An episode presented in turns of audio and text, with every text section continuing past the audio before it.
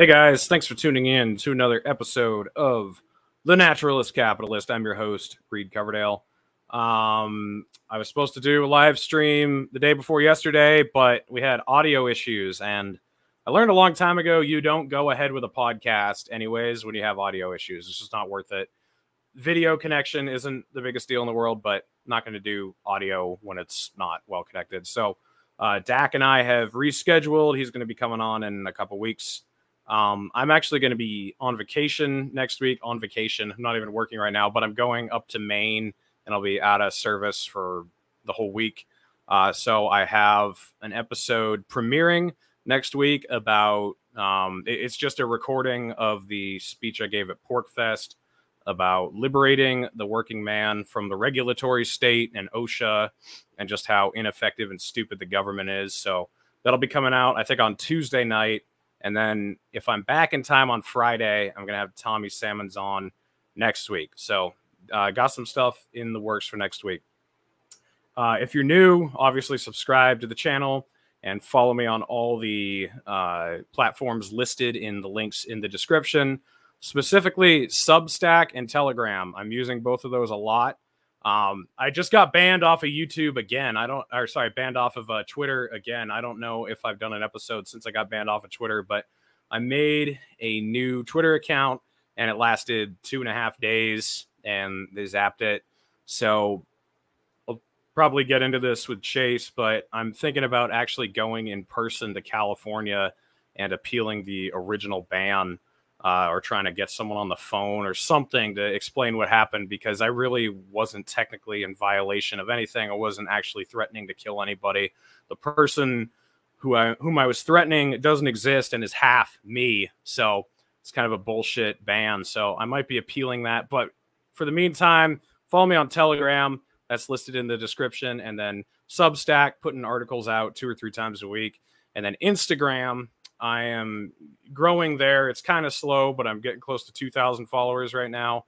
So if you could check me out there, that's where I'm doing most of my dumb, you know, posting. It's not as easy as Twitter because you can't post links and you can't just say shit. You have to post pictures with everything, but just follow me there. That's kind of what I'm using now.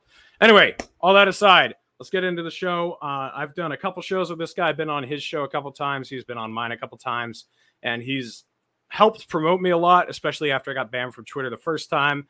He's blown up on Twitter. He's all over right wing uh, social media. He's had all the head honchos on Steve Bannon. Uh, he's had, uh, I'll, I'll, just let him name all of them. He's had a ton of them, but uh, he's tried to set a couple of them up with me too. So I really appreciate everything he's done. But Chase Geiser of the One American Podcast, how you doing tonight, man? It's an honor and a pleasure to be with you as always, Reed. I always enjoy our time together. Maybe one day we'll meet face to face it's got to happen, man. It's got to happen. It's written in the stars. So, tell us a little bit about your explosion on the, the populist right internet. You've had Steve Bannon on. Um, you've had uh, Gavin McInnes on. You've had uh, Roger Stone on, and you're like blowing up all over Gettr. I see you. I see your face everywhere whenever I go on Gettr. Uh, when I was still on Twitter, you would be like all over, you know, kind of right wing populist Twitter. So what happened? How'd you, how'd you successfully crack that nut? What's been going on the last six months, man? It's crazy. So I started the podcast in May of 2021. And uh, what I do for work, I, I, own, I own a small social media advertising business I started in 2016. And I basically just decided that uh, I wasn't satisfied with just being a voter, and I, I, felt like it was not enough because I was pissed off at just the political climate. And so this whole effort has been a personal vendetta for me to just get as much influence as possible. right? It's not like a money thing. It's in fact, it's cost me way more money than it's it's made me. I think I make maybe like 50 or 100 bucks a, a month on this shit. So it's like when people are like, "Oh, you're grifting," you know, it's like, "No, no, no, no, you don't understand. This is charity. I'm doing this for you, babe." You know?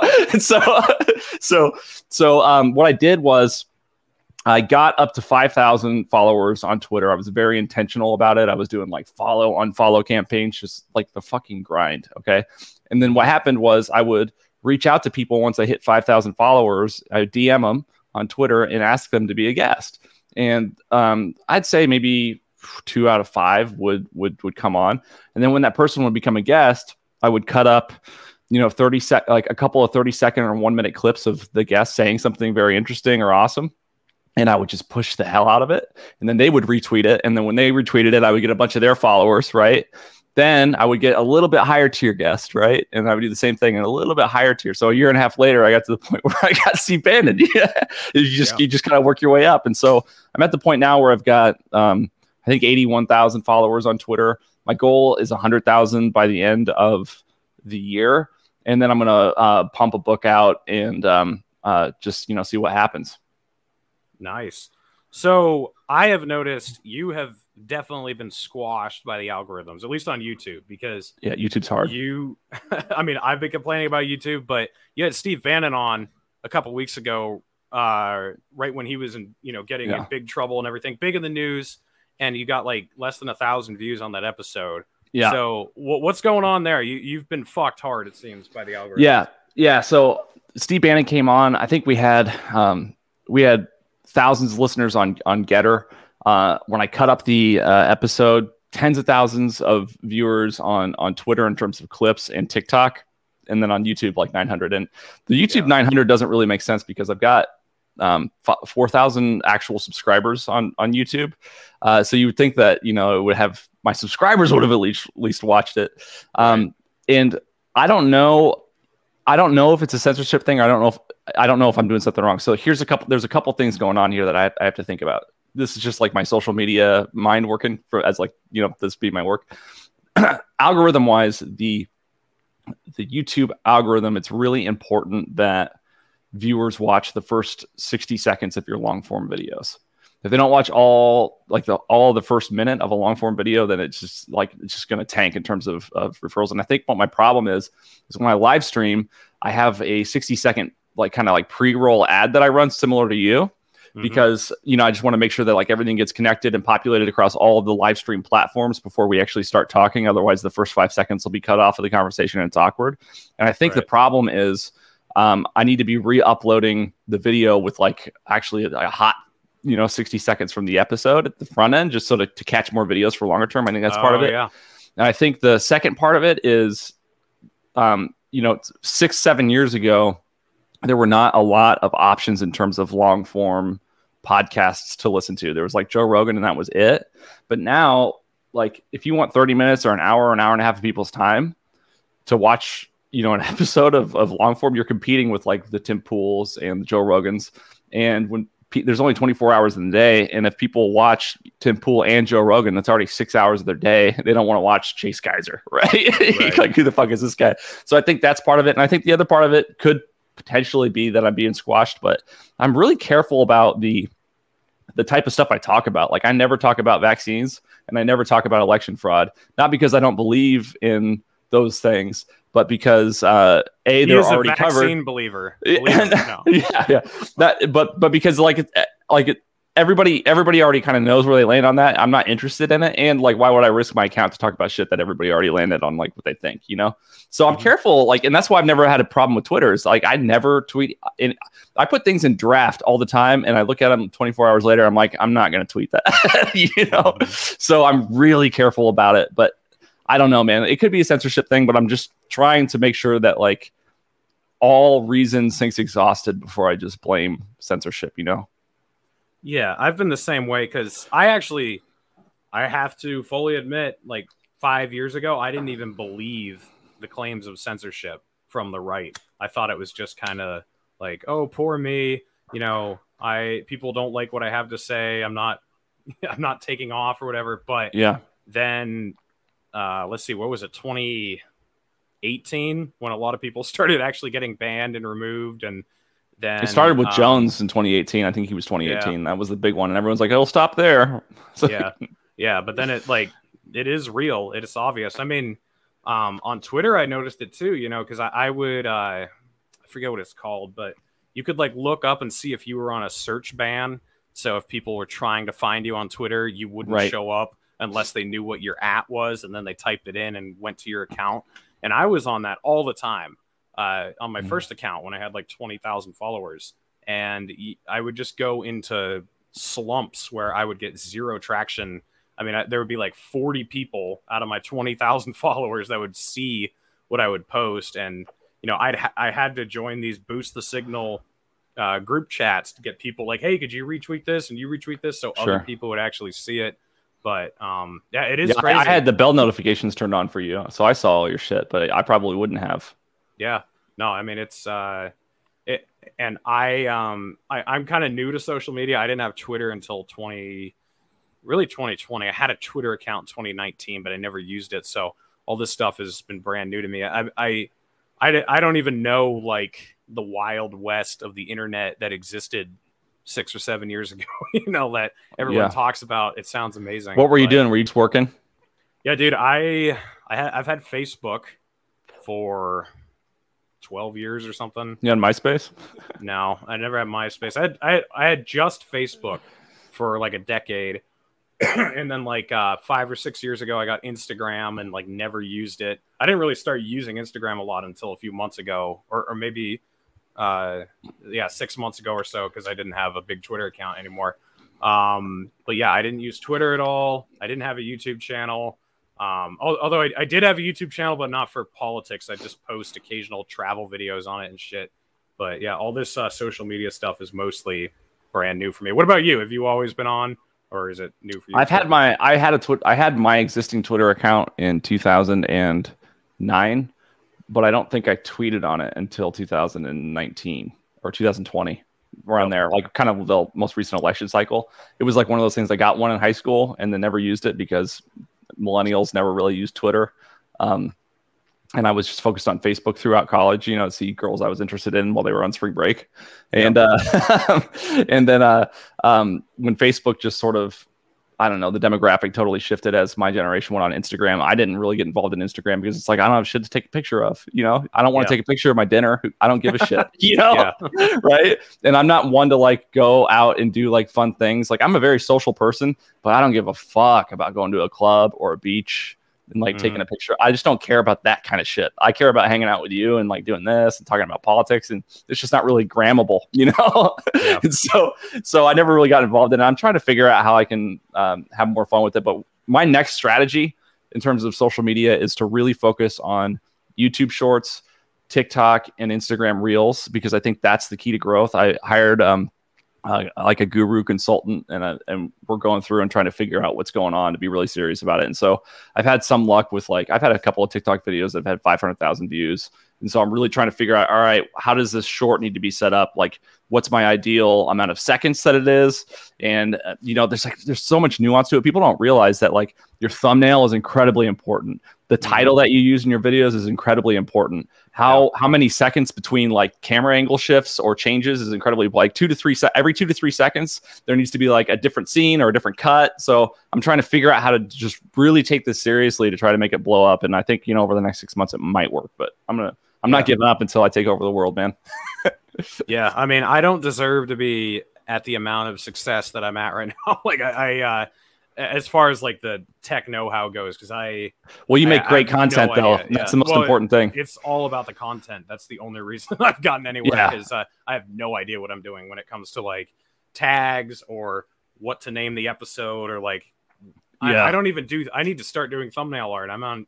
You know, next episode's 250, and I haven't even started doing like actual thumbnail art. I should. I just take like a screenshot of the conversation at some point. So time to start buckling. Well, you down should. Um, have you ever heard of Canva? Canva.com.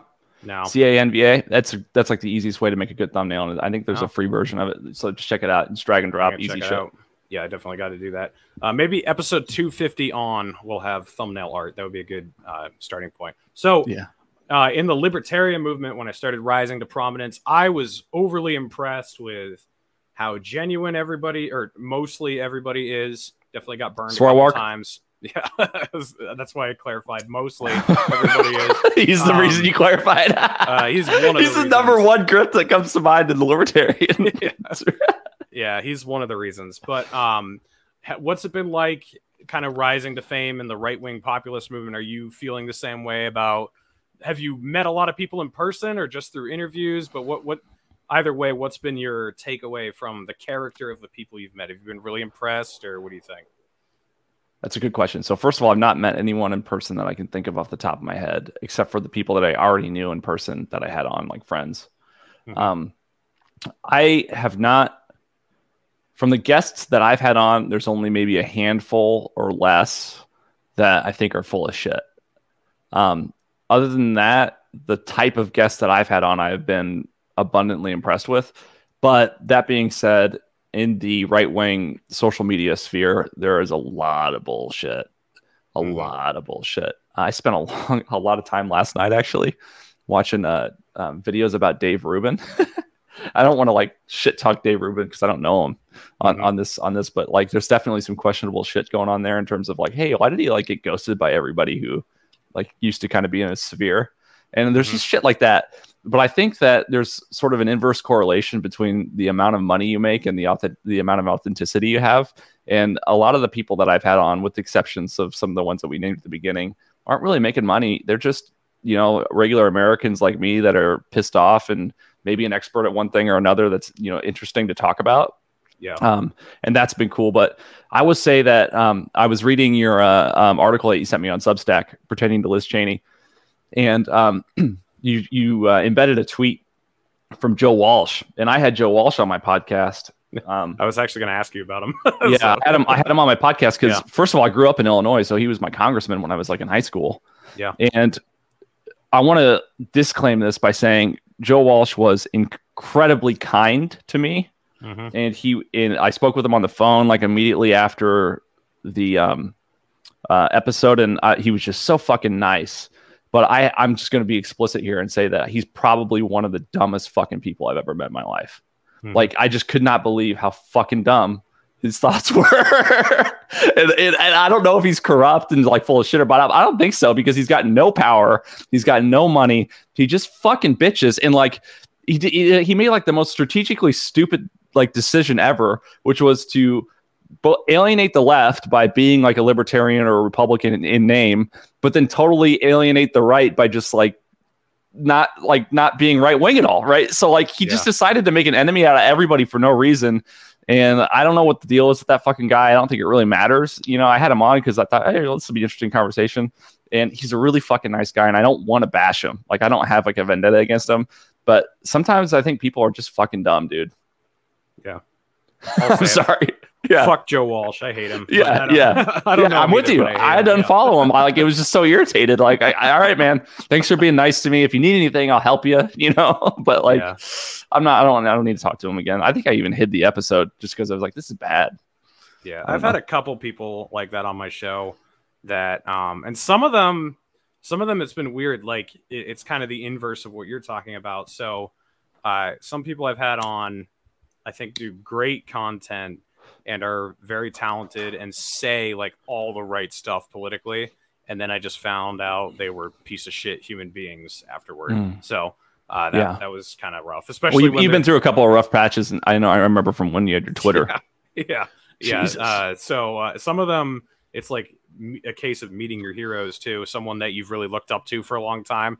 And then you get to know that person and you're like, oh, fuck and I don't want to unearth any drama sure. by bringing up sure. their names, but um, people who know know. So I'll just leave it at yeah. that. Um, uh, so yeah, speaking of Joe Walsh, and it kind of this weird like. Well, let me ask you this way: Is the division over really being right wing and really like standing up for middle class Americans, or is it over allegiance to Trump? Like, what do you think? The delineating factor is with not just Joe Walsh, but the Joe Walsh types. Do you think it, that those two usually go hand in hand? Like, if you're willing to stand up for Americans, you're also willing to put your foot down over this January 6th impeachment bullshit? Or is it just kind of a blind loyalty thing that once you turn your back on the king, the right is just done with you? What, what is your take on that? What, what, what's taking place there? That is such a good question. And I think the dynamic is so complicated that there's not really a succinct answer, eh, but I'll try to give a better response than that. So I think, first of all, it's really hard to understand. You have, there's, you have to have context around the, the term right wing to understand what people are talking about. It's like racism. Like people say racism, and it's like you're actually talking about prejudice. Like that's not the same right. thing, right? And so so like you know when you talk to a leftist about what right wing means they think it means somebody who's like a bigoted you know racist fuck if you talk to um, uh, sort of like the the the 2000 and you know 2000 to 2008 Republican about what right wing means. It means like you know sort of middle class or upper middle class small business owner with you know Judeo Christian values, right? Mhm. Uh, and if you talk to like a Steve Bannon crowd or a Trump crowd about what right wing means, it's really sort of like more of a populist thing. Um, or maybe like a pro cat. I don't. I don't know. Like it used to be. The argument used to be in, from from 2008 to 2012 that right wing meant that you were like pro free market capitalism, and left wi- wing meant you were like about government handouts and entitlements, and like it just shifted so much. So I don't. That that's the first thing to consider. The second thing to consider is there are a lot of people in the conservative space that are just unabashedly pro Trump because they feel that they can um, grow because of that pro Trumpness. And they're also afraid that if they're anti Trump, they're just going to get rolled over, right? Like Liz Cheney, like what we saw to happen to Liz Cheney. So they act like they're pro Trump, even though they're not actually pro Trump because they're just being pussies, right? Right. The reason I'm pro Trump is not because I even really agree with Trump on on like even a majority of things, uh, though though I, I I'm charmed by him. It's because the people I really fucking hate hate him so much. Right. And like I'm not an idealist like a lot of libertarians are, and that it's like, you know, fuck you. I don't like either of you candidates. So I'm gonna write in my dad because I know my dad would be better. You know, like there's a lot of people like have that mentality. I'm like, no, no, I will go with the lesser of two evils, right? And so so I'm gonna be like one of those guys that's like unabashedly pro Trump on social media and stuff. But if you ask me specifically, like, oh, do I think it's great that you know he bombed XYZ? I'd be like, no, fuck no. Or do I think that he handled the pandemic right? Absolutely not. But Mhm. Jesus Christ, doesn't it make you feel good when Elizabeth Warren like can't even fucking frame a sentence because she's so pissed off? Like, yes. so so like I don't know. I don't know what's going on there in terms of like the pro Trump, anti Trump thing. I will say in the instance of Steve Bannon, who's often branded as like this sort sort of Trump worshiper, he doesn't give a fuck about what Trump thinks of him. He Mhm. just I have done a lot of research. I've read documentaries about or watched documentaries about this guy, read books about this guy. He he likes Trump, but he doesn't care personally about what Trump thinks about him. He doesn't need Trump. He is I believe that Steve Bannon is genuinely a pro middle class American populist. And he Mhm. liked Trump because Trump is like by far the closest comet that's ever come to hitting the earth on that subject. And he just, you know, hopped on the wave and, and it's going to push him. Yeah. I do agree with your assessment of Trump, by the way. Like everything, I mean, and I'm not a Trump fan, but Sure. everything I like about Trump is what you just described. The you know, the chaos that he brings to the scene. The people who hate him, you know, at least like outwardly to the point that they're trying to impeach him and stuff, they all suck. They're Like that- fucking terrible, dude. Kinda, and, and I mean the Republicans, not not, not yeah, even, both. not even the But Democrats. yeah, yeah, but- Liz Cheney. Fuck like, Liz Cheney, dude. Liz Cheney, Mitt Romney. Um, Oh. you know, like these guys are just By the way, Mitt, you're not getting a fucking planet when you die. Sorry. yeah. You know, we the Jews think that like God gave them a country. We we don't really touch the you know the Mormons think they get a planet to themselves. Yeah. That's a little more ridiculous. well, what about the people already on the planet? Yeah. Get the fuck out of here. but uh, it is interesting, like how much those anti-Trump Republicans really, really suck, and not just like well, look at Crenshaw. Crenshaw's stock portfolio outperformed Pelosi's.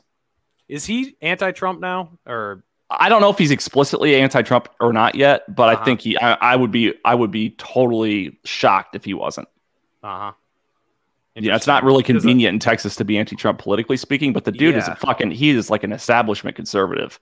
And Oh, those sure. all establishment conservatives who pretended to like Trump were doing just that. You got to keep in mind when Trump ran for president in 16, it was like a 50-50 split between him and Ted, Ted Cruz. It's not like everybody just changed teams. Like there was a denazification of Germany after World War II. It's not like everybody just changed teams. They just agreed to shut up because they lost. Yeah. Like it's not like that doesn't just go away. Like, oh, Oh, we were yeah, wrong yeah. about the Jews. Fuck, sorry guys. Like, no, no, no. People don't shift like that. You don't change those ideals on a mass population in a short period of time. They just lose and then they, you know, they submit, right?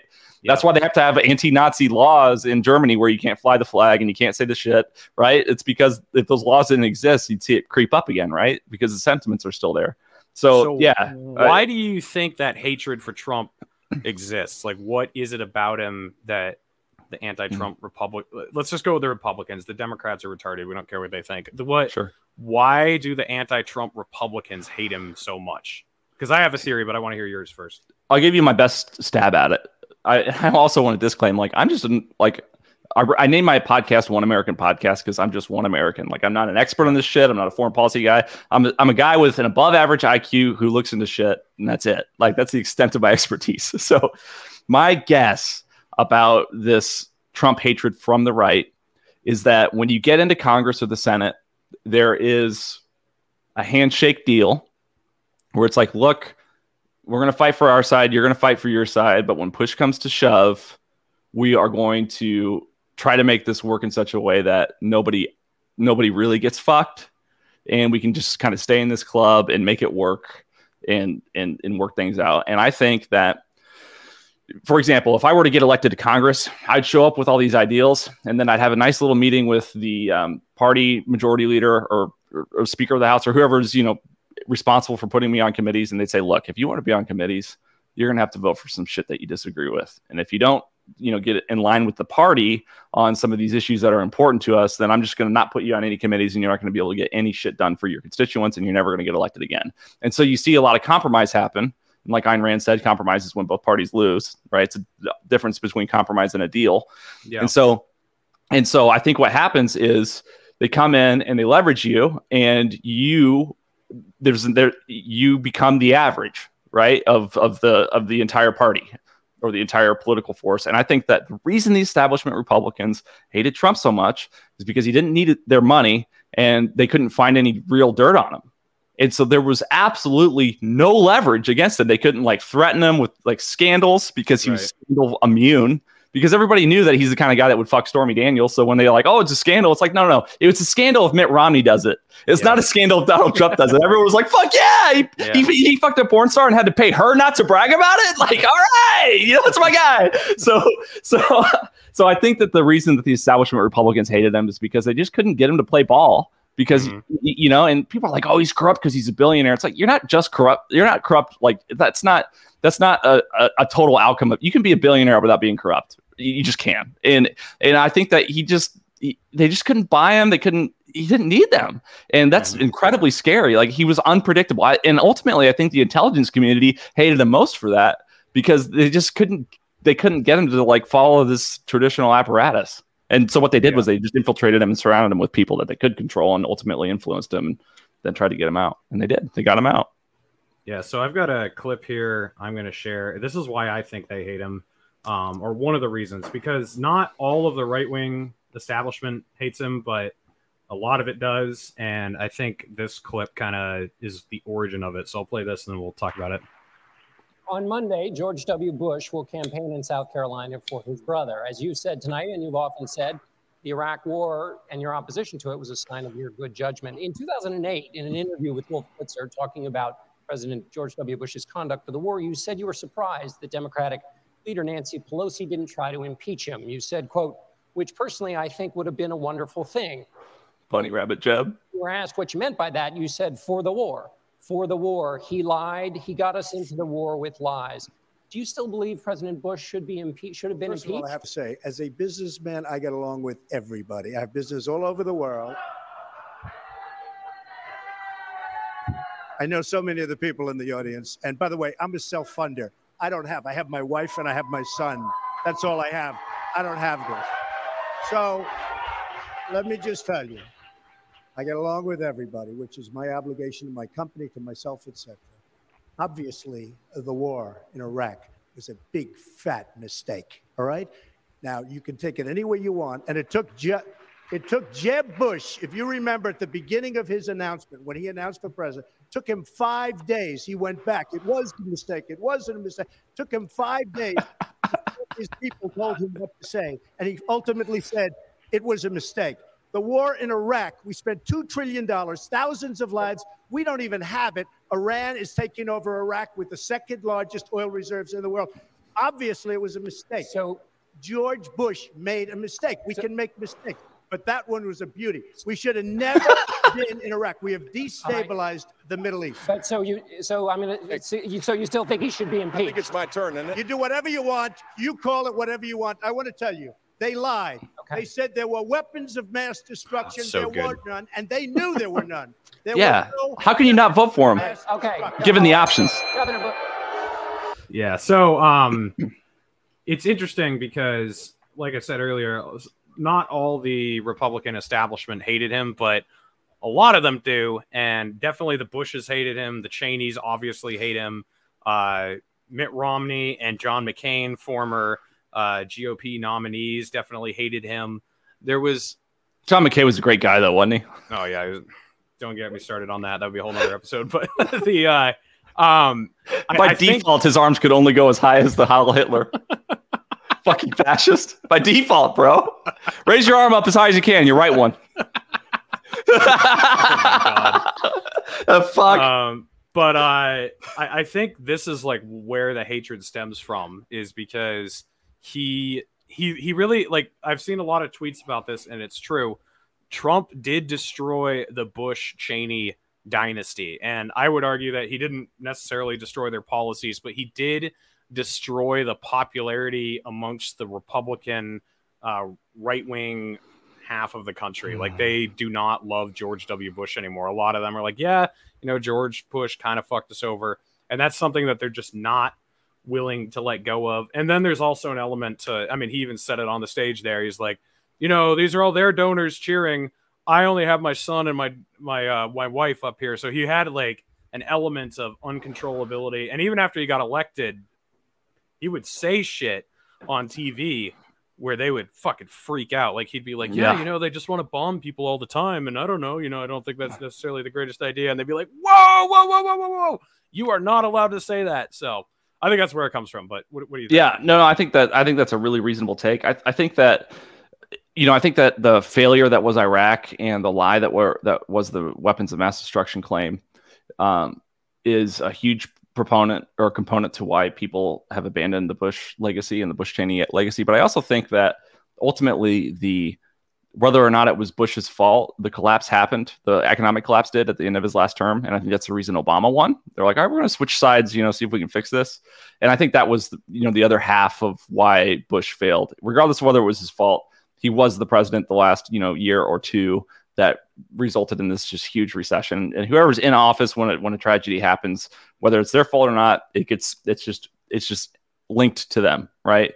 So I think that was a component um, as well. And ultimately, I don't necessarily think that it's Republican establishment that was opposed to Trump because of the Bush Cheney stuff alone, but I think it was the entire military industrial complex that hated Trump because they knew that they weren't going to be able to just like make infinite money off of him in these random wars.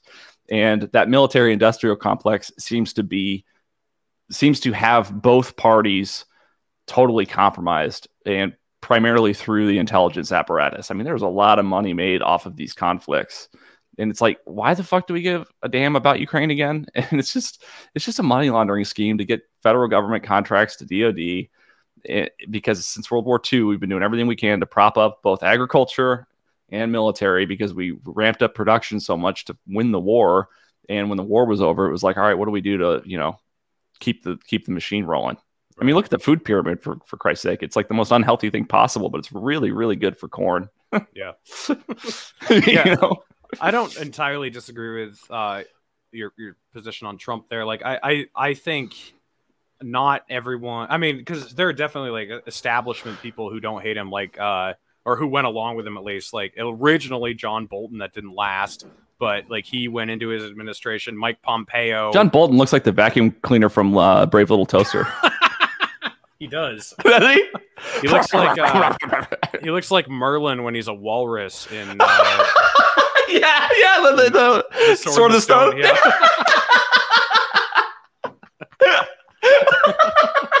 That's some good shit, dude. Hiding in the Oh, fucking helmet.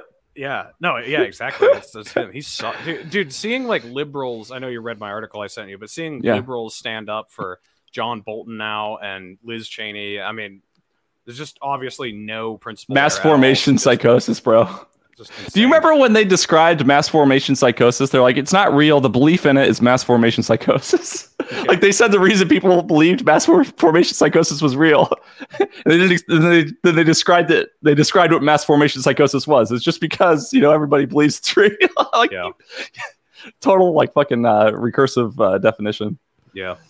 So, uh, my question for you is what do you think is the best course for getting our country back on track? Like, to me, I've actually I've kind of gone through a whole slew of different emotions. So when all this shit first started happening a couple years ago, I was like, "Oh fuck, oh fuck, oh fuck, this is it. Like we need to um completely replace everyone in the federal government and just like vote in a bunch of people who are going to do the right thing and then everything will be fine."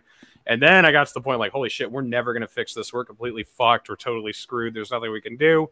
And now I'm at the point where I actually am kind of in a weird way glad that everything that happened over the last couple years did because it woke so many people up and it's pushed states to kind of fight back against the federal government and create more of their own autonomy where i feel like we were marching fast the other way before the pandemic or you know covid hit the country or whatever and everything mm-hmm. started going insane so I actually am at the point where like this this raid that happened against Trump, I'm actually glad it happened, not because I like the FBI or anything, but of course, no, it's the best thing could have happened for him. Yeah, well, not even just for Trump, but I'm just so glad that people are skeptical of the FBI now because the FBI has always been a political lynch mob. I mean, they've always gone. Yeah, here's the thing. Like, I understand. Like, we need to have a, a you know a, a, a significant intelligence community for national security reasons. But if you set an intelligence community up that has zero accountability, like even the KGB had accountability.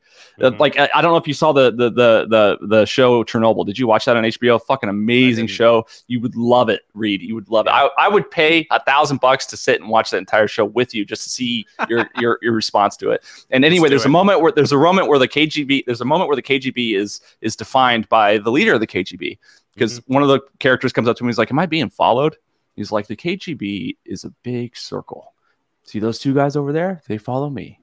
You know, and he's like, yeah. "Everybody follows everybody, right?" But in the FBI, there's no accountability. There's no circle of accountability, right? right? And so what happens is when the FBI fucks up, they conduct an internal investigation. Like when Enron fucked up, do you think an internal investigation would have resulted in anything? So it's become this unchecked fourth branch of government. And until we figure out how to establish checks and balances with this fourth check or this fourth branch of government, we're, we're going to have just total subversion and compromise and and uh, um, corruption. I think.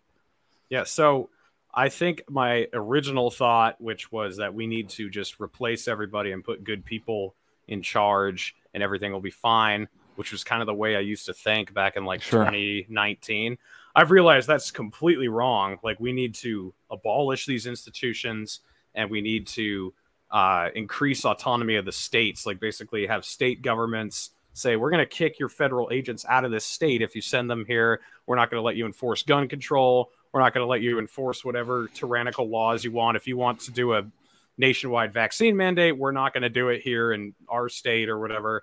And so I'm kind of at the point where I love that the federal government is so transparently corrupt now because mm. nobody wants to embrace it or believe in it again. And the le- the left was like no help to libertarians or people who were skeptical of the government while Trump was president. Like, regardless of whatever horrible things he did while he was president, the left never opposed him on any of the bad stuff. It was just like, oh, he says, you know, he says mean things or he's unprofessional or he, I don't know, like they, they would just protest over the dumbest shit ever where the stuff that the right has mostly been protesting over for the last couple years it's like yo you can't tell me to put this in my body if i don't want to do it and you can't tell me i'm not allowed out of my house and you can't tell me i'm not allowed to work here anymore and you can't sic the fbi on your political opponents. Like these are things the right is saying now and i'm like okay this is all great that the right is saying this now my worry is if they gain power again, it's literally all going to evaporate because I don't think they're going to do anything to rein in the intelligence agencies. I think they're just going to switch out who's running them. They're just going to put their own people in charge. And I don't think anything's actually going to get any better. It's just going to switch hands. And then all these people who are so riled up right now, and some are even like pushing for secession and shit like that, it's just all going to dry up. So, like, and I, I, think Trump or DeSantis or whoever runs as a Republican is going to be the next president right now. Um, if you know, so I'm kind of expecting this scenario, but I'd almost prefer another four years of Biden just because he's so dysfunctionally idiotic and transparently evil and you know not in control and yeah you know i feel like that creates a more healthy attitude of uh, pushback and skepticism. What do you think about that? It, it, are my worries warranted? Do you think that all these gains we've made on the right are going to kind of go away? Or do you think there are enough people who are like you who have like really internalized all these messages and said no we're not letting them get away with this again what do you think? That's a really good question. I think there's sort of there's two steps that need to happen for change to happen the first step is not believing the lies and the second step is um, discovering the truth so we've gotten to this point where no one trusts the fbi no one trusts the federal government. No one trusts the uh, private um, uh, uh, political press, which I, I, call them, and that's that's great. But the, the problem, yeah, the PPP, yeah. So, yeah. so PPP, yeah. yeah, yeah. So, so, so that's good. But the problem is, and we saw this with like the QAnon bullshit, is that when you correctly, and this happened in Germany too, when you correctly determine that you can't trust the establishment it's imperative that at that moment you place your trust in a trustworthy source. And so now, like, like we saw all the Q people are like, "Hey, this is all corrupt. You know, everything's fucked up." And then they went to Q, and it's like, "Whoa, whoa, whoa, whoa. like maybe that's not the right." You know, so like yeah. you, you can't like you can't like abandon one cult for another, right? It's great that you left the first cult. Don't join a second cult. And so the challenge is, all right, so where where should we actually put the trust? And I don't really know the answer, right? Uh, mm-hmm. In terms of of who we can trust, but it seems to me that we're not going to solve these problems unless there is uh, an incredible increase in consensus among the people and then a uh, an incentive to uh, engage in, in radical behavior. And by radical behavior, I'm not talking about violence at all. I'm talking about um, uh, uh what's the civil rights term that was used? Uh, the non what was the term in the civil rights? Civil disobedience, right? Yep. Civil disobedience. So like, stop paying income taxes. Like what if what if, what if, what if everybody just stopped paying income taxes? Like yeah, you have to risk going to prison. A lot of people mm-hmm. probably go to prison. But if you just fucking stop paying income taxes, eventually the nut would crack because they imprison you all. You're not making any money. You're actually costing hundred thousand dollars a year being in prison, right? Like eventually they have to be like, all right, you won. You know, like if you sit in at a restaurant that says you can't be here because of your race, and enough of you sit in eventually they're going to change the rule, right? And if you get enough people to parade down the street in Washington, D.C., they don't have enough fire hoses to spray on all of you. And when they spray a fire hose on you when you're in a suit with your family and your kids, they're the ones that look like shit. So ultimately, right. I think we need a leader. We need, we need like a civil, we need a Martin Luther King level leader among the right, and we don't have one yet. I love Trump, but he's not like an MLK type leader, like an informal authority to be like, you know what, you know, we're a million Americans small business owners and we're not going to pay fucking taxes, uh, cuff us. Do mm-hmm. it. And until we get to that point where the people are, you know, have enough conviction, and I struggle with this too because I got a kid and I got a wife, and like, I when I pay income taxes and I pay them, like, I, I'm so torn because I know that the right thing to do is not to pay them, but I know that if I if I don't pay them, then I won't. I'll go away. Yeah. You know, it's like it's it's war, man. It's fucking it's a tragedy. So like, all right, do I want to pay this fifty thousand dollars that I owe in federal income tax, knowing that it's going to be used to fucking fund Nazis in Ukraine? Mm-hmm. Or do I have the you know the conviction and the courage of character to, to to not do that because the right thing principally for me to do is not to do that, but then to be taken from my family. And right. I'm not like I'm not a moral hero by any means. I'm one American. I'm a normal guy. But God, if there was a leader that came along that was able to rally enough people behind that movement, I would be the first to fucking sign up. So, do you think we're looking in the wrong place? Because I don't know if that person will ever show up in I, the capacity we want. Yeah. Like, and I don't yeah. mean like looking at the wrong person. I mean like looking at the wrong level.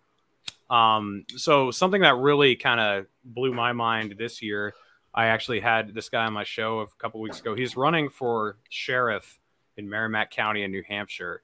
And he pointed out to me that the sheriff's department basically decides which laws they're going to enforce in the mm-hmm. county. That's the way it is in California, too, I think. And I'm like, why are we focusing on the governorship, on senators and, uh, you know, congressmen and presidents and all this when it's so i mean no one votes in the primaries for sheriff or even you know if they mm-hmm. vote for sheriff it's just because they're doing the down ballot voting or whatever, like red or blue, Right. however they end up voting. Like that would be so easy to change so many communities. Even That's what Soros did with district attorneys, right? Yeah. I mean, if you, but think about it, like if you live in San Francisco or like in the Bay Area somewhere, you could, you could kind of like save your community in a lot of ways by just getting a better sheriff. Like screw Newsom, screw Pelosi, whoever's like elected at higher levels of California. If you not, and San Francisco is a bad example, but somewhere in like Northern California, Mhm. like Mhm. in Klamath up there, and you know, if you got a good sheriff who's like, you know what, we're not enforcing gun control up here, we're not enforcing vaccine mandates, we're not enforcing lockdowns, we're not doing any of that shit. Like that radically changes your community. And I feel like so many of us are waiting for what you're talking about, like for this messiah figure to finally show up that we can all rally behind.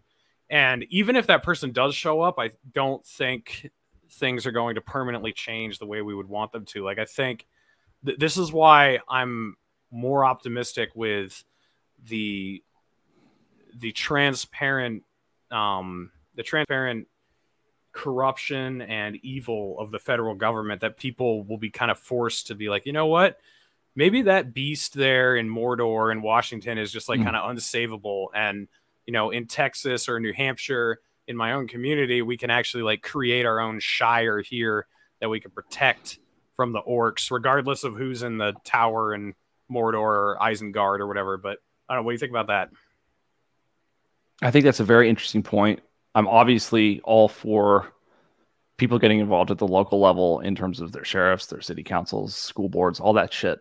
I think it's a lot to ask, and I think that those elections are typically incredibly boring to follow. right that's You the know, so- problem. That's the problem. the problem is that there's a critical mass that has to be reached in order for that type of approach to take effect. You have to have like a like a tremendous amount of consensus among a people uh, to like, all right, we're going to be aware of who's on our council. I don't even know who my city councilman is in in Austin, Texas, here right now. I don't, I couldn't name a single one. One of them is even in my neighborhood. I know that, and I don't know his name because I don't give a fuck. And I'm somebody who spends all day looking at politics, right? So like that's that's definitely a challenge, right? And uh, so so so I agree with with the notion, but I don't think it's it's it's enough on its own. I think that if we look at the history of leadership, both worldwide and in the United States, the greatest amount of ch- of, of change that has occurred, with the exception of perhaps the Civil War, has come from informal authority. So there's formal authority and there's informal authority. Formal authority is I am the governor, so I have a formal position of authority. And informal authority is I am MLK. I have absolutely no authority, but I have a tremendous following, right? right And it seems to me that like these real political cultural changes happen when a person rises up within a movement and then catalyzes that movement because there's just like Uh, there's like a certain threshold that's crossed where people have had enough. And i so i'm not like expecting like a messiah to be president. I, I think that we could if i think that if we elected the perfect president like let's just say jesus christ is real. Jesus christ came back to earth and he you know instead of being dead at 33 he was dead at like 36 so he got to be president for a year right? Let's say let's say let's say jesus christ was president of the united states he would not you know despite miracles like without use without the use of miracles he would not be able to fix our problems even if he was the perfect president because the system itself is inherently fucked up. So there has to be some other solution. And you know when push comes to shove i don't know i don't know what that that solution is but it seems to me that we just need real not grifting leaders to rise up that inspire people to some sort of brave radical action like the civil Yeah. rights movement i take it for granted. You know i have until until recently. Like that took a lot of effort among a lot of people with not a lot of resources to take a lot of risk. Like to be broke and to get on a bus and travel to the capitol and put on sunday's best and walk down you know the the the washington mall it like that was that's a lot to ask from somebody. And i don't know that movement it was just because the leadership was so good and so pure and they were so right. And i, I just think um until we have something like that that sort of reclaims america we're gonna be in we're gonna be in trouble man i i, I don't i don't know what, what the way out is i just i'm just doing my best to do my part you know Yeah, I mean, what you're talking about here is why I still care about presidential politics Sure. because I agree with you that it's more about the message that politicians sends than any actual meaningful change Mm. you know, like Ron Paul's great example. He didn't stop Saint. the uh, expansion of the federal government at all. Didn't stop any war from happening. Didn't stop any violation of civil liberties. But the platform he had and the message he got out there changed the way millions of people think. And same with Trump. Same with Bernie Sanders. Mhm. Uh, same with Obama. You know, same with like all these people. Um, it's, I mean, Obama's a great example because he didn't do any of the things he ran on, but he inspired millions of people to think that way and think that everything was, you know, going a certain direction just because of his campaign. So I think campaigns for president, if you get lots of traction, incredibly valuable with what they can Here's do. the, can I say something about Obama? sure. when I look at his resume, it's terrible. He he was like totally a deep state proponent, Oh, and you know the only real things that he did were he he did the Affordable Care Act, which sucked ex- except for the um, uh, pre-existing conditions aspect of it. That seems to have helped me at least. Uh, and the the other thing that he did was he did the stimulus package, right? And I don't know if it worked or not, but those were like the two big accomplishments he had, regardless of their efficacy, right? Everything else was just Right. more bull- more of the same bullshit. However, his one great accomplishment, which was totally metaphysical and not like real in a, in a in sense of policy, was he made the entirety of America feel like everything was going to be okay. Right. Like everything felt like it was going to be all right. Which, so when you look back on Obama, like even though you can't put a finger on anything he, that he did that you agree with, it's like, but everyone like there was it was that that hope bullshit. As much as I hate that fucking poster, like somehow he was able to be like the Coca Cola of presidents and just establish this brand, even though he didn't taste as good as Pepsi. Everybody always chose him because like their brand was better, right? And so, so I, and that's one of the things that you know just sucks about our existing leadership. I think across the board is that we don't, other than Trump, we don't have like any politicians that have a brand like that or like you know DeSantis kind of does too. He's he's developing one at least, but that was that was something to be learned from Obama. How did he make an entire people just like fucking take a deep breath? Like, hey, you're I know you're underwater right now, but you're not going to drown.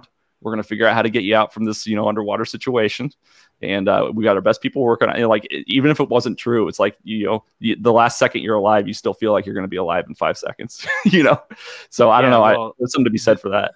you're pointing to what the the point I was trying to make a, a little bit a little while back um, about how dangerous it is to create this widespread culture of complacency because you think your guy is going to go in and shake things up and turn Yeah. things around and get things moving in the right direction because I would, you know, Bush was definitely bad, put a ton of bad policies in place that we still have today that shouldn't have happened. Is the Patriot But- Act still rolling, by the way? I, I thought it expired. I thought it did too. I don't know how that works. Like if it's to look into just still running anyway. like I feel Problem like with that, no accountability, right? Yeah. I've wondered about because it did expire in 2020, right? Like they The last like semblance of it, I think, did when I Yeah. when I read articles about it. But who fucking knows? I didn't mean to I- interrupt I, you. they're they're still tapping our phones, but um, yeah. Anyways, uh, what I was saying is um, Obama, in my opinion, actually made things worse than Bush ever could have dreamed of. Hmm. because if John McCain had been elected president after Bush, I think you would have had so much backlash to whatever he wanted to do because most of the country was just fed up with the Iraq war and you know every everything about the Bush legacy was just there was no appetite for it anymore. So if John McCain had somehow won, everyone would have been like, fuck this shit. Like, we are pushing back hard against this. We're not doing this anymore. But Obama put a veneer of hope and change and whatever else on top of it that just distracted everybody from giving a shit about anything. Um, and I, I feel like Trump did a, a similar thing in a different way. Like it was a different veneer, but he was definitely someone who everyone thought was going in there, shaking things up, turning things around. But he made a different group of people very complacent and like, okay, everything's fine now. And now that he's out, Biden is like, he's the anti Obama. It's kind of funny. Biden is the exact opposite of what Obama was. He is just like salt in the wound, where Yeah.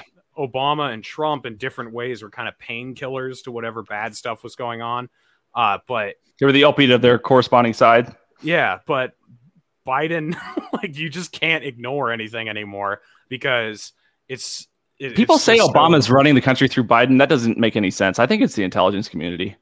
well, yeah, they were running the country through Obama basically Yeah. too. So, Yeah, exactly. So but like, like think about it. Like that doesn't make sense. Like Obama has no political leverage. Like his power was his popularity. Yeah. It, it like so so like you think he can call Biden and just like make him do whatever he wants? Like no, that doesn't make any sense. It doesn't make Uh, sense. Ben Heckman says Trump reauthorized the Patriot Act. He did earlier on in his presidency. 2016, yeah. I think in 2020 it expired. I don't. Yeah, I've wondered. Let's about go that to 'cause Wikipedia. I remember when that happened. It was in like May or so of 2020. It, That was that was a bad it was- call. it was going to get voted on, and then they just like didn't end up on end up voting on it and finishing it. So I don't even know. Yeah, I don't know either. Uh, section expirations. Check this out. All right. It looks like the last of it expired in 2019. The lone wolf provision, which I'm not familiar with. 2019. I thought it was 2020. I mean, I'm just on Wikipedia. Who knows if it's true? So can they still? I think they can still tap our phone lines and If, everything. if they can't, they are. yeah, they are anyway. Yeah, and like, look, like, look at this. is A case in point. Snowden comes out with this huge leak, exposing all the bullshit they were doing. Nothing changed. Like, there's no accountability. Yeah. how come no one like got had was forced to resign like let alone go to prison how come no one was forced to resign Yeah. was there even a change in the leadership in any of our intelligence apparatus during uh during the uh, edward snowden leaks No, I mean the the, the thing that's uh, the thing that's funny about all this, it kind of speaks to my accelerationism. Is nobody gave a shit about Edward Snowden. Like some people did, but the vast majority of Americans don't know anything about that. Um, and it's because it didn't directly affect them in an uncomfortable way. Because Yeah. okay, someone's looking over my shoulder while I'm looking at porn. Don't really like it, but whatever. It, it you know, it's not in my face. i don't blame them this is my favorite porn But this one's then- really good then you're gonna love this fbi then when you have something like a vaccine, everybody should just watching porn where it's an fbi uh, fbi agent getting fucked in the ass. Everybody just watch that porn tonight. That's the first difference you can make in the world. Will somebody make a porn of an fbi director getting fucked in the ass by trump and everybody agrees to watch it even if they don't look just throw that shit on. I want them to see it. I like it. Uh, what I was saying is, um, if you uh, if you have something like a vaccine mandate where it's just shoved in your face and you can't ignore Yes. it, it's not Yes. abstract anymore. Then people react. Like if you compare the vaccine mandate to the Patriot Act, like how many people know about it and you know have any tangible experience or really rose up against it, like the the comparison would be ridiculous. So just anything that's kind of forced across your um just kind of forced across your timeline in life basically makes you pay attention and so that's kind of why that's why i'm happy biden's in there right now because everything's in your timeline like you just can't ignore it no one can anymore you know what i'm saying like it's just Yeah. like kind of up in your face and uh it just makes people start questioning shit and being like i don't i don't What's- believe in this anymore but what's crazy to me is it's it's too bad that it it's too bad how things how bad things have to get in order for people to respond. So case in point, and usually the response is terrible by the way when things get bad enough that everyone's like all right we're going to make a change. So case in point unemployment in Germany in the in the 20s up to the, the election in 33 was like 30 to 33 percent. And when we talk about unemployment in the United States, like anything above five percent is a, a real problem. Below five percent, you know, th- three to five percent is a problem too. But anything really below five percent is considered full employment. And then when you when you get to like a ten percent unemployment rate, it's a problem. But like a lot of the people who are unemployed are like barely competent, or maybe they have some problems, whether it's mental illness or crime history or uh, substance abuse or wh- whatever, or the, it's not the cream of the crop. So, so average Americans are like, all right, you know, it's too bad that unemployment's there, but you know, I, I think I'm going to be okay.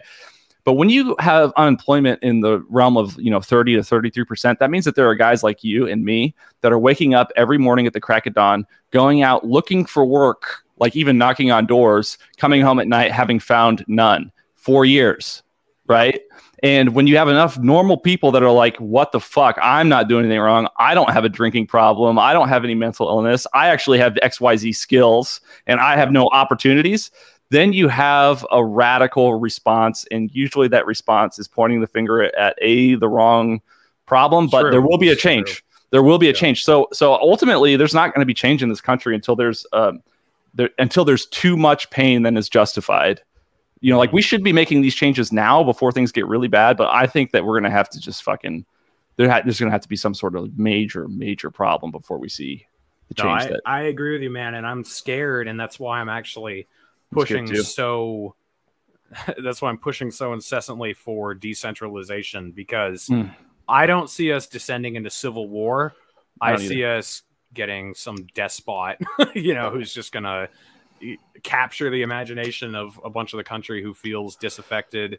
And I don't think that's Trump or DeSantis or anyone like I. Mhm. Those guys are nothing compared. You know, like I, I think it could get really, really scary because that's just a lesson from history. That's kind of what happens when people finally have enough. They embrace they embrace tyrants because, um, you know, Saddam Hussein sucked, right? But like after Iraq was plunged into a civil war and turned upside down, then you had Al Qaeda, ISIS, like all these other chaotic elements. Same that- with Gaddafi. Gaddafi sucked, but he did a lot of good for that country, and we totally fucked up Libya.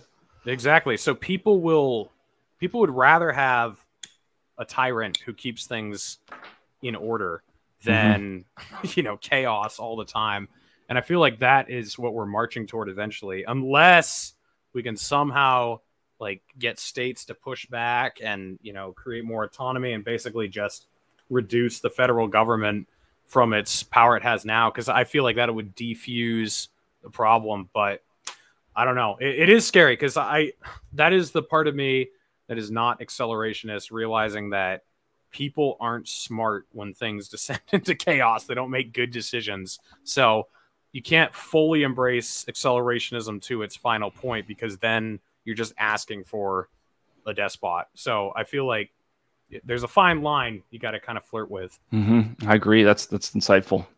One of the things that's that I've been I'm a student of World War II, and um, at the risk of um, I hate bringing up Hitler and Nazis so much because people are inevitably going to think that I'm a white supremacist. I'm not. Hitler sucked. He was fucking evil. Okay, but everybody makes the mistake of reading Mein Kampf and thinking that they understand Hitler.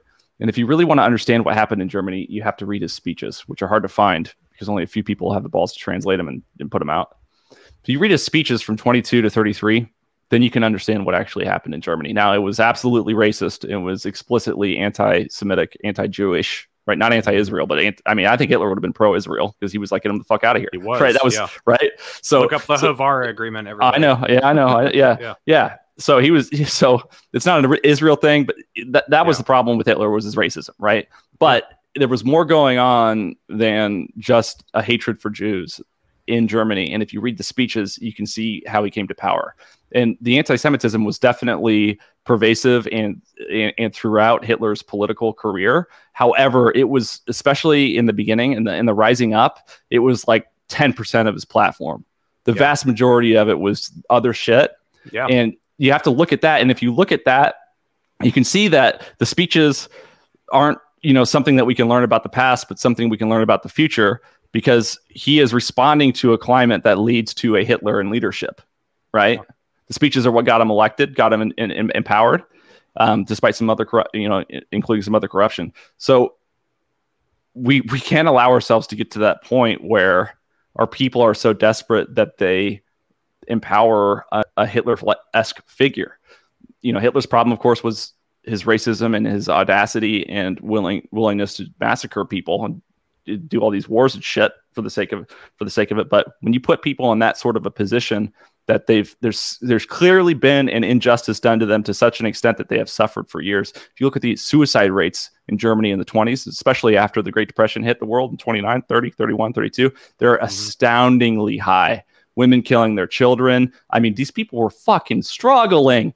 And we cannot allow our people to get to that point because if we allow our people to get that point, they will allow a person like that to come to power. And that person will solve their problems, but at great moral injustice to the world. And so yeah. uh, it's just such a dangerous situation. Like it is so irresponsible to just like allow us to get to this economic position because fucking printing money from the Federal Reserve seems to be lucrative at the time. Like, don't yeah. fucking please don't do this. Like, just take the hit, man. like, you know, just because you can fucking make so much money off of funding Metabiota in Ukraine doesn't mean it's the right thing to do. Like, come on. Yeah, I, I'm always amazed by people who are just trying to shame people uh, out of being Nazis or whatever. Like, they're just like, oh, you're you're you're starting to act like a Nazi or you're uh, you know like we have a huge Nazi problem in America or whatever they're saying, and it's like, hold on, you have no idea what a Nazi is because you've met you've never actually met one. I've actually met one before, and you know come across them online and you know like they're not they're not shy about it they're very yeah. uh, outspoken about it but nazis don't just pop up out of nowhere to your point like they are cultivated over a long period of time of suffering and uh, same is true of all radicalism. Options. Yeah, yeah, yeah. I mean, people don't. It's terrorism, same way. Like you don't. ISIS didn't just spring up out of nowhere, or Al Qaeda. Like these are groups that formed because there were um, invading forces in their homeland.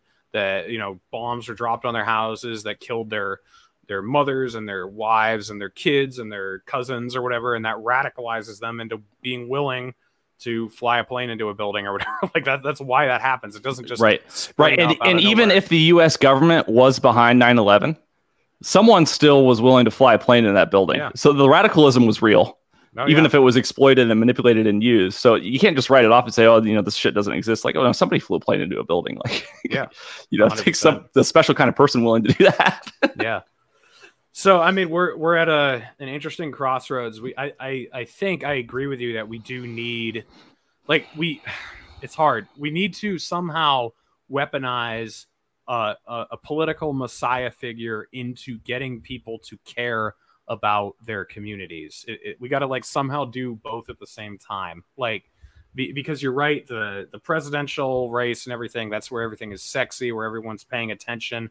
We somehow need to get someone in there that inspires people to better themselves and their own communities and not not like wait around for the system to get better and help them out. Like Ron Paul was kind of that way. He really gave people this message of, you know, you can make your own life better. It's up to you uh, at the end of the day, regardless of what the government does. Where like Bernie Sanders wasn't really that message. It was more like, you are only screwed because these people screwed you over. And let me tell you what democratic socialism is. Yeah, exactly. so like we need some sort of. I like how everybody said it was a dove. Remember that dove that you know flew from his podium? Everyone yeah. said it was a dove as a fucking pigeon. It's so Bernie Sanders. I didn't even know that, but it. I'm totally pretty sure it was. Out. I'm pretty sure it was a pigeon. I could be wrong about that. this is the fucking cheapest fucking bird ever. Like just shits in a garage. just like you would get the fucking pigeon. Yeah. this is my son with whom I am not pleased. Uh, so, so let me ask you this, man. Uh, sure. and I don't want to take too much of your time. I, I mean, I'm just hanging out, so I, am cool whatever. But, but like, I hear a lot of rhetoric from the libertarian side. There's like, you know, I, I love Michael Malice and I love Clint and these fucking guys are so bright and what they say is so true but like this whole anarchy is the solution thing man it it really doesn't sit with me because mm-hmm. it seems that if we are in a situation where there's no some sort of centralized organization or like law enforcement or protection of rights that what in, what inevitably ends up happening is it creates like a vacuum of power and it's just a matter of time before you know, through private deals and shit, enough power is amassed by one party to exact its will among the rest of the people. Like mm-hmm. my problem with anarchy is that it seems like in order to maintain a system of anarchy, you have to have a centralized authority that maintains that system of anarchy, and then you know it's not anarchy anymore, right? Mm-hmm. So like, what's the deal within the Libertarian Party and within like the ANCAP movement like what's the am i misunderstanding like the philosophy or the solution because these people i know are bright and they're so on point about what these fucking problems are and the moral injustice and you know the lack of principle and why it's wrong for private property rights and individual sovereignty to be infringed like i am totally on board with all this shit but like i just can't land on therefore no government like no no no no that your rights are going to be fucked if there's no government by by somebody you know, mm-hmm. whether it's a gang or a party or, or whatever. It's like, how is no government the solution? Or am I like just misunderstanding? Well, I could go at that from a bunch of different angles. So this mm-hmm. is this is the one I'll go from. So the free st- oh, looking the wrong way. There's my flag. The Free State Project in New Hampshire is successful because of the culture of New Hampshire. New Hampshire mm. already has a high trust society. There's an honor system that lots of people honor. Like, I mean, it, I don't know if it's like this where you live, but there's all sorts of farm stands where people just put their food out for sale. You just go drop money in a box, take it with you. Sure. Um, people don't lock their doors in lots of places. Everybody owns guns. Uh, no one's worried about mass shootings happening. Like, I mean, it's just like a, it's kind of culturally set up for not needing a heavily centralized political system. Okay. Um, so it's like America in like 1960 everywhere else. Yeah, and I think a lot of anarchists and libertarians, because you know sometimes they're the same, sometimes they're different. Some libertarians do believe in like a, a, a night watchman government, so like border security, uh, police, military, and you know like Justice Department or something like that. Um, but I think a lot of anarchists are short-sighted when they think that if you just get rid of the government, your problems go away because the government has replaced community over time, right? So you, you, there used to be community forces that took care of people within their own like the KKK. Towns. Yeah, that's one. um, but the uh, you know the once the government takes that system away, if you're going to get rid of the government, you need to replace it with something again. Almost to your point, and you need the community to take over. You need the people to be willing to take care of themselves, take care of each other. So if you live in a society like Portland, Oregon, where people just don't give a shit about each other, where they're shitting mm. on the mm. streets, living in tents, you know, all over the place and stuff, like they just legalized all drugs there and they still have all these drug related problems, you know. I don't think that just getting rid of the government immediately alleviates all the problems. I would argue adding more government doesn't fix the problems either. They tend to just make it worse. But yeah, it needs think, to change form. I think it's a cultural, societal, and mm. political problem. So I think in New Hampshire, we're uh, we're doing it right. So that, that's my best answer I can give to you. We, we should do another if you want to have me on your uh, yeah, I'd love to. Again, I'll, I'd, I'd love to like do a deep dive episode on all that with you. Okay, great. That sounds awesome. I'll definitely have you on. You're you're always welcome on the show, Reed. If you need help or want to come on the show, we can definitely do that anytime. Yeah, thanks, man. so, uh, yeah, man, why don't you just give us any final thoughts you got, and then uh, we'll close out, I guess. Okay. Final thoughts are vote Liz Cheney 2024. there we go. You can check me out on Twitter at Real Chase Guys or, or uh, oneamericanpodcast.com. Make sure you put an N on the end of American. Um, or Gettr at Real Chase Geiser, basically any social media platform at One American Podcast or at Real Chase Geiser. And uh, check me out. I'd love for you guys to follow me everywhere you can. I'm having a lot of fun and growing as fast as I can. Thanks so much for having me, Reed. Um, it's an honor and pleasure to have you, dude. I've, I've been a fan of yours since I started this journey. And um, I, you keep doing what you're doing. Don't give up in light of the censorship shit. Like there, there's always a way, man. You just have to grind. And uh, yeah. if there's ever anything I can do to help you, let me know, uh, and I, I will do it. But just because you've been banned on Twitter, man, doesn't mean it's over. You can still grow on YouTube. There's always always ways to grow if you just hustle and learn and put put in the hours. Yeah, thanks, man. You have been very supportive of me, uh, especially when I've gotten banned on multiple occasions. and I appreciate all the help. And I really have enjoyed watching you kind of explode out of nowhere. Like you said, thanks, we man. started around the same time. Uh, mm-hmm. We were doing each other's podcasts a year ago when barely anyone knew who we were. And here we are. So it's cool. Um, everyone, I've got links into the description to uh, Chase's stuff. So his Gettr is YouTube, I think his um, Twitter, and then his link tree where you can follow literally everything. And the same for me. Like I said earlier, please follow my Substack and my Telegram specifically and Instagram. But I've also got my link tree link down there. Excuse me, and you can uh, follow me on all those programs, uh, all those uh, platforms. Um, like I said, I won't be live streaming next week until Friday, but I got an episode premiering. It's my speech I did at PorcFest, so check that out. Chase, thanks for coming on, man. We'll do it again. Thank you.